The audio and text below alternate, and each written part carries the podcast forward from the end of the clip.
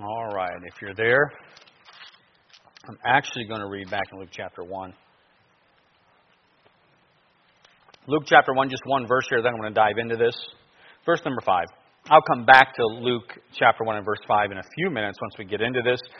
Um, but how many here, I teach this every year, how many have never heard this yet on the defense for December 25th? Oh, Roy, put your hand down. Roy Butler. Yeah. Well, it might be the first time you listen to it, brother. All right, that, that might be the case. All right. All right. We might have an emergency run down at the coffee pot or something like that that you have to run and check on. So if you get up, I'm sitting you back down, just so you know. I'm going to tell you that right now. All right. Let's look at Luke 1 and verse 5. We'll come back to Luke 1 5 later. I'm just using it as a springboard to get into this here this evening. It says, There was in the days of Herod, the king of Judea, a certain priest named Zacharias of the course of Abia, and his wife was of the daughters of Aaron, and her name was Elizabeth. All right, let's go ahead and pray. Father in heaven, please bless this this evening, dear Lord. I pray your hand to be upon it. Lord, I pray that you'd guide and direct. Lord, teach us your word. Help us to enjoy it, just to see your hand that is in so much of everything. I pray that you would use this to strengthen our faith in you, to draw us closer to you tonight. Lord, to encourage us at how incredible your word is and, and just how much you are in control, Lord. I pray and ask all this in Christ's name. Amen. When it comes to the Lord Jesus Christ, there's over 300 prophecies concerning him, and it really is just incredible. I'll give you some examples of them that we're not going to turn there for time's sake. It's already 20 till. But in Genesis 49:10, we call this, by the way, those of you who've had, you know, any some theology classes, progressive revelation that God gives. So when it came to the Lord Jesus Christ, this is why there's so many prophecies. The Lord did this in what we call progressive revelation. Some are telescopic, what we call in nature, but He would give pieces at a time, more and more details about the Messiah that was to come. And each of those would be a prophecy about his coming. Genesis chapter 49. We learned in Genesis 49 that when the Messiah came, he would be of the tribe of Judah. That would be his family line. That's what the Bible tells us. We see that fulfilled when Christ is born. Both, actually, both uh, uh, Mary um, and Joseph were both of the line of Judah. They were both of the family line of David, not just Joseph. So was Mary. Um, we see in Micah chapter 5 and verse 2, a popular Christmas verse, that the place of his birth was prophesied as this progressive revelation continued, that the Messiah would be born in Bethlehem. And, and as we see in Luke chapter 2, Matthew chapter 2, that's in fact where Jesus Christ was born. He was born in Bethlehem. Isaiah chapter 7:14, another one of the key verses of the first coming of the Messiah, that would be that a virgin would conceive. And of course, we see that fulfilled. We see the Lord is the one appearing unto Mary. Uh, you know, Matthew chapter 1, Luke chapter 2, that a virgin would conceive. That's exactly what takes place, and it is fulfilled. Then we have the prophecy like in Jeremiah chapter 31. And I was thinking about this this afternoon when I was going over this. And that is the prophecy of the weeping of the mothers for their children when Herod comes in and slaughters all those children, in his thinking, once the wise man went against him, he's just going to wipe out the children to wipe out this king. And, and I paused for a second just to think about that. I sat back in my chair and thought, could you imagine the sorrow that would have been in there? As these soldiers come down, looking for any child, we don't know, you know, we guess whether it's five years old and younger. He had a window and age frame based on the wise men what children were going to die. They spared nobody. I mean, just incredible. That was prophesied. So, what I want to do now is, and this is based on, a, on, a, on, on the book called Science Speaks by Dr. John Stoner. And he deals a lot with probability. Maybe in college you took a statistics class or a probability class. Some of the same things I'm going to talk about here, you would have been taught in that class. Um, this deals odds, if you will. You hear people say it all the time. For instance, the odds of you being struck by lightning is 1 in 700,000. Um, the odds of you being killed by a lightning strike is actually 1 in 2 million. Um, the odds of you becoming president is 1 in 10 million. Um, of a meteorite landing on your house, one with 14 zeros behind that thing is what it is. So it's unlikely there. Um, although some got to see it. I think Rob and Greg, did you guys get to see the rock that I had? I actually, it did not hit my house, but close to my house, we actually hit, which we don't know what it was. I can't confirm what it was because we never, we never did know. But we had this weird rock that we believe was something not of here. We don't know. But we had the, who all was involved? Uh, the museum in London, uh, MIT, UCLA, one of the colleges in Arizona, all with me discussing what we found. It was this rock that was brought to me. It hit a river where we used to go washing. It hit there. The guy said there was fire, it was smoking, and he brought it to me. And he goes, Watch it at night and shake it. He had it in water. You would shake it, it would glow green. It went out of my house at that moment, by the way. I kept it underneath the house right there. I kid you not. You would shake it, and it would, like, ooh, ooh, look at that.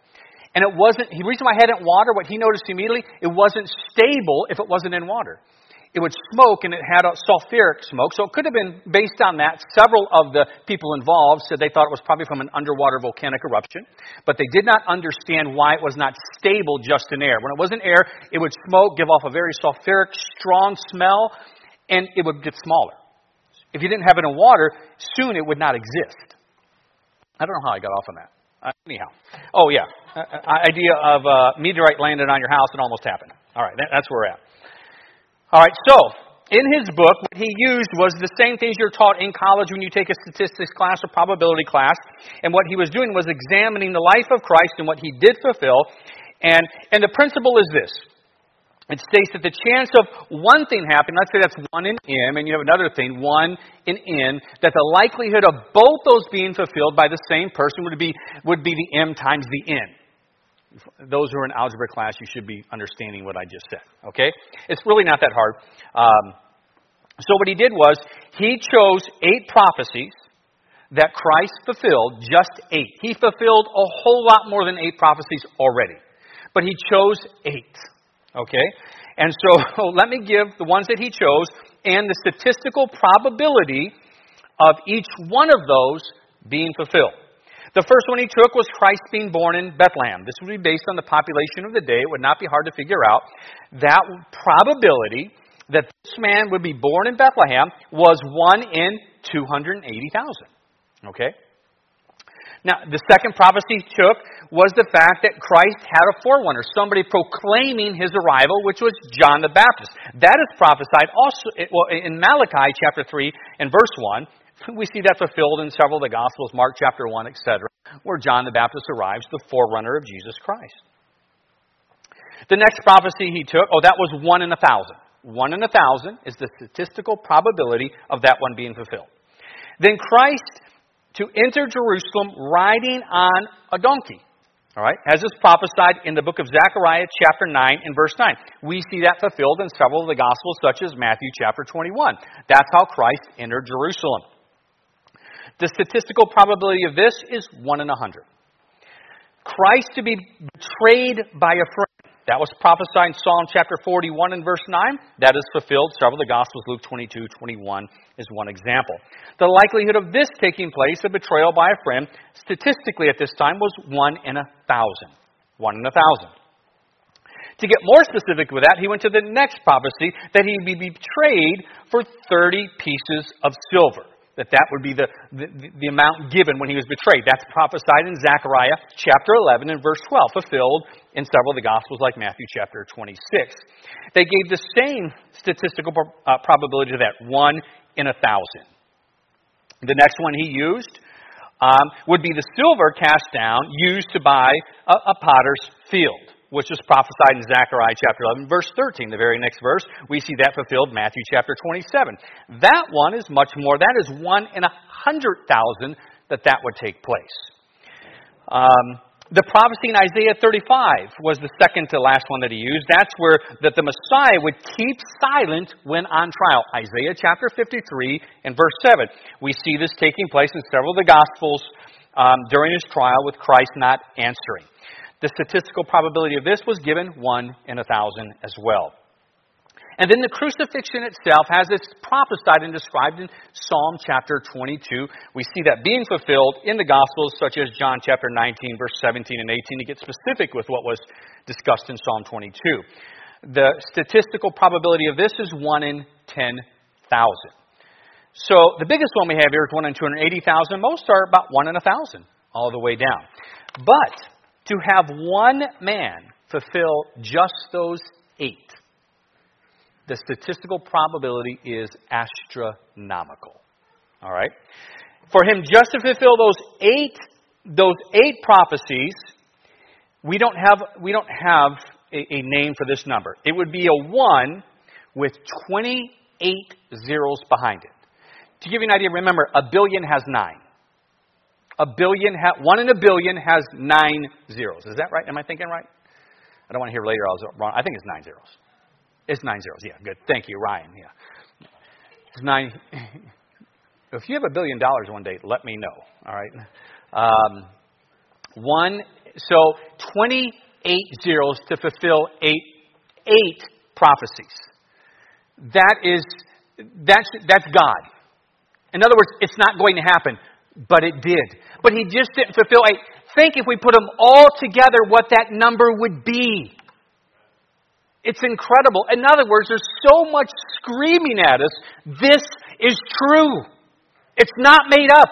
This just can't happen on its own. You see a sovereign God who is in control. Now, let's go into his birth because there is much debate since it hasn't been it hasn't this debate has not taken place for 2000 years. The debate started in the 12th century about when Christ was born. Um, and so let's get into this to see if there's biblical support for the date December 25th. Now, why is there a debate about it?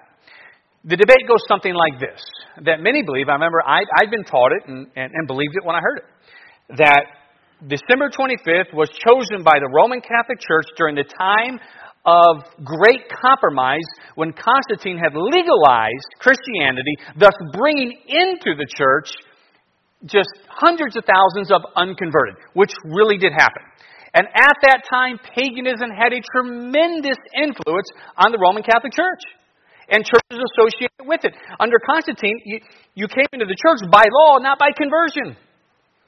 You did not have to, like you do here, you did not have to agree to the, have a clear testimony of salvation, have been biblically baptized, and agree doctrinally. It was law. All of a sudden, everybody in Anchorage is a member of Independent Baptist Church of Anchorage. Well, that led to horrible conflict. led to uh, the worship of the Mother of God, for example. All right? So the argument became that December 25th was a compromise that the Roman Catholic Church made to make December 25th Christ's birthday, but that it was really a pagan holiday. So let's look at that. December 25th is a pagan holiday as well. All right?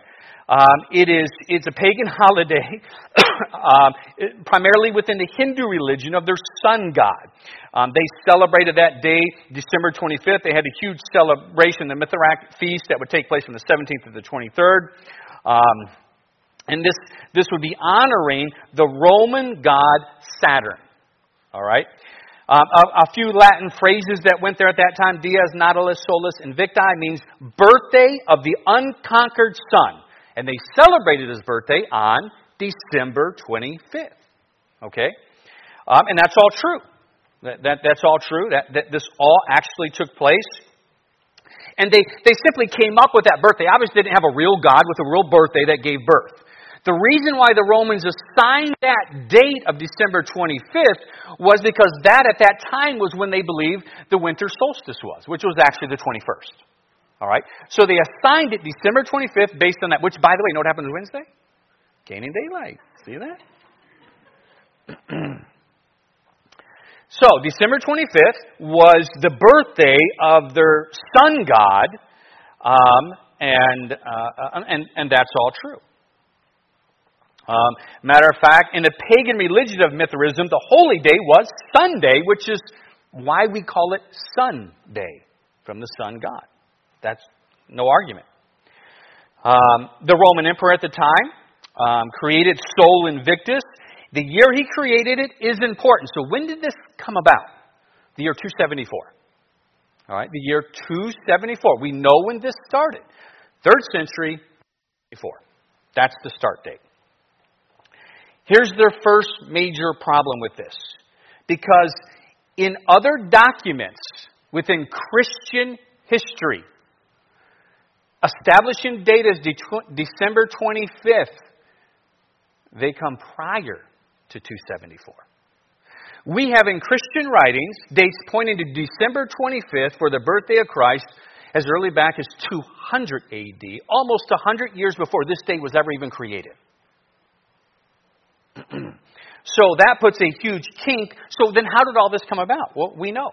Let's see, how did all this come about? Too often, what happens is this.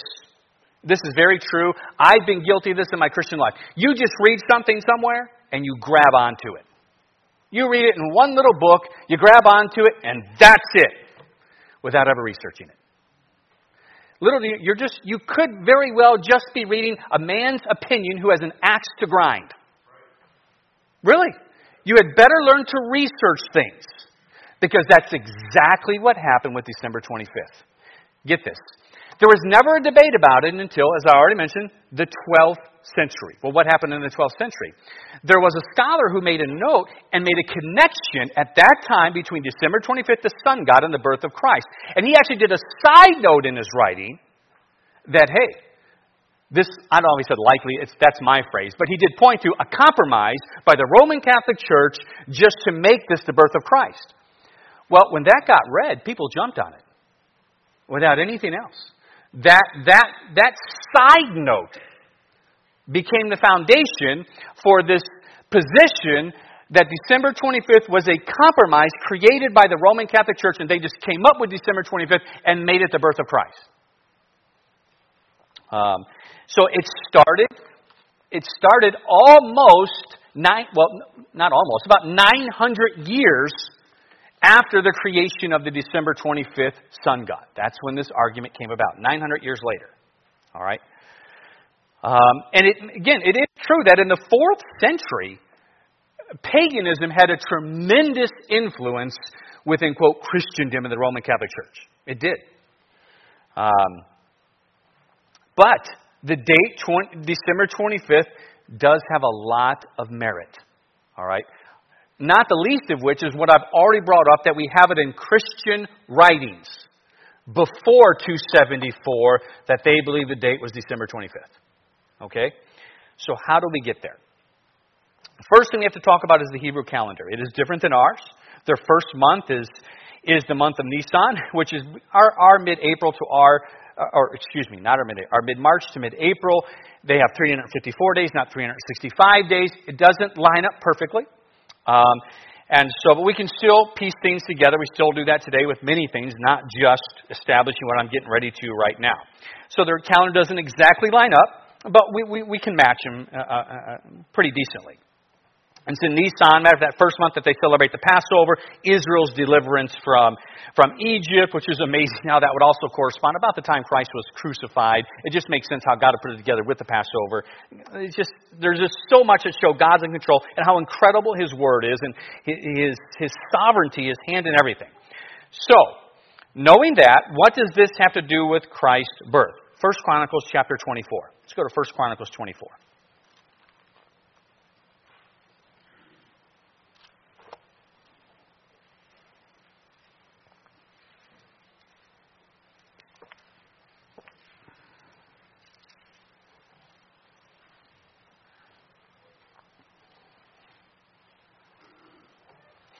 I remember an example of latching on to something without researching it. I was at a pastor school when I was a teenager. I didn't even know what the word meant at the time. I did not. I'm still growing in my faith. And I kid you not. And the main speaker got up and he was preaching hard. And I enjoyed hard preaching. I did. I liked it. And he wasn't preaching on this, but it came out in the sermon as he was blasting anything and everything. He preached against expository sermons. I don't know what it was. I mean, he took about two minutes to just bash it that if you you were doing that. I was, amen. I don't know what it is, but I'm against it now. And uh, and I remember though, I was just a couple years later. I was about 19 or 20, and I actually figured out. I'm starting Bible college what expository preaching was, and I remember going right back to the moment and thinking. And this guy was one of my heroes at the time. I'm thinking, how could he possibly be against that? I'm just stunned.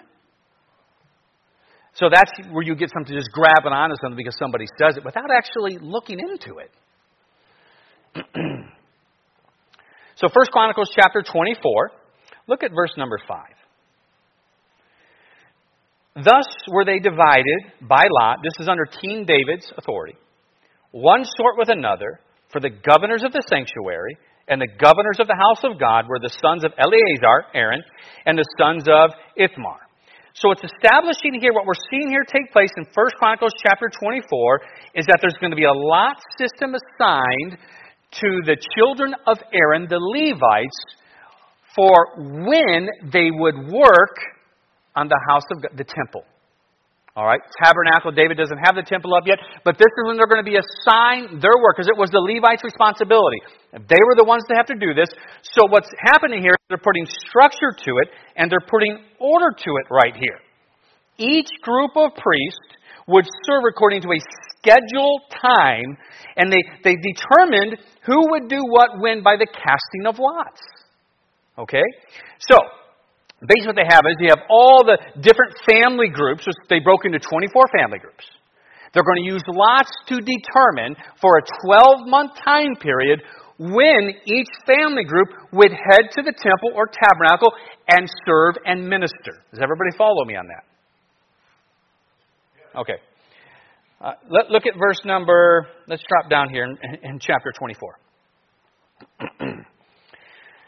Um, I'm not going to read all of it. Verse 7, you see the lots are casting. I'm trying to find the one that. Uh, verse number 10. The seventh to Hakkoz, the eighth to Abijah. So the eighth month was the family of Abijah. So that tells us, this is important, we know when this family line would be serving at the temple. We can nail that down. Now, let's go back to Luke. Let's go back to Luke.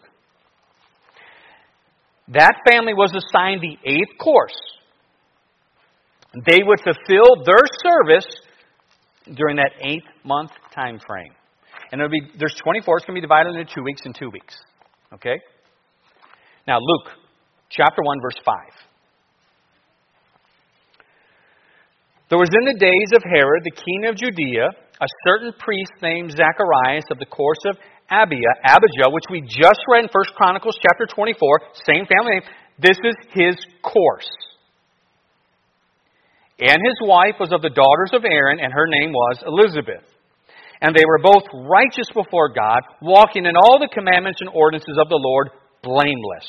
And they had no child, because that Elizabeth was barren, and they both were now well stricken in years. That sort of blows away some of those little images you have of Mary and Elizabeth being about the same age. They were not.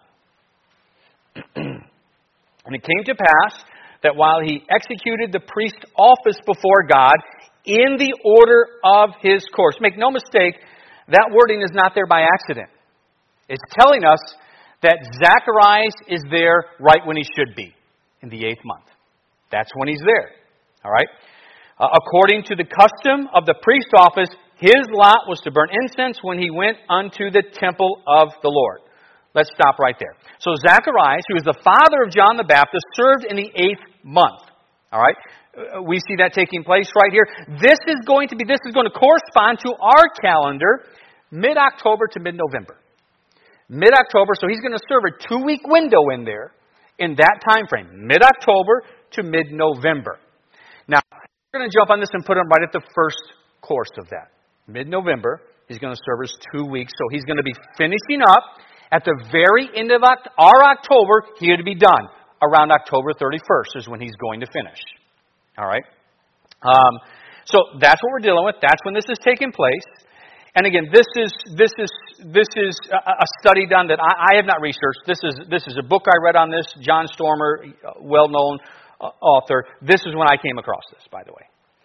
Um, now let's continue on with Luke. This is interesting. So we know when he's there. All right? Look at verse 23. The angel appears unto him, which is really just incredible. If you think about what's happening here, he's going in, I mean, by himself. Gabriel appears unto him. He lets him know that his wife is going to conceive. Look at verse 23. And it came to pass that as soon as the days of his ministration were accomplished, so he finished his course. He didn't leave right away when Gabriel left. He finished his work. So we know when he went home. He departed to his own house. And after those days, his wife Elizabeth conceived. So he heads home around October 31st. He gets home. Now, he hasn't been he hasn't seen his wife for at least a few weeks right now. He's home now. It's likely to assume he's not waiting, he's with his wife. It's likely to, what what the only assumption I'm making right now to make this stick, which is it, it, just using um, what's the word I'm looking for? Deductive reasoning. It makes sense. He gets home. Gabriel already told him, by the when, when you are going to meet wife, she's going to conceive. So, assuming she conceived as soon as he got home, that establishes a time frame for her pregnancy. Let's read on in verse 24. She hid herself five months. So let's say around the 1st November, October 31st, she's now a child, she conceives. He comes home, he's with his wife, uh, she, she conceives, or as we'll say the word people like, she gets pregnant. All right? So we have November, December, January, February, March. You follow me? She hid herself all those months on our calendar. She hid herself through the end of March. Let's read on. Then hath the Lord dealt with me in the days wherein he looked upon me to take away my reproach from my men. And in the sixth month, the sixth month of what? Of Elizabeth's pregnancy. The angel Gabriel was sent from God unto the city of Galilee named Nazareth. Why was he going to Nazareth? To announce to Mary she will conceive in the sixth month. So let's follow this, let's break this down. So that, that then is established for us a time frame when Mary was with child.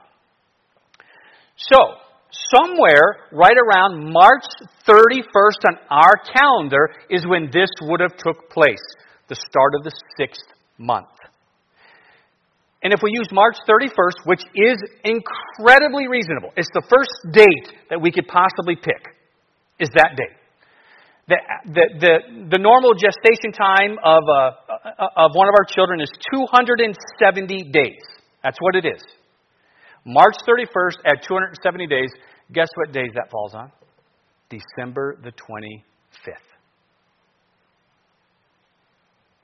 December the 25th. That's just incredible. Now, have you ever heard the argument?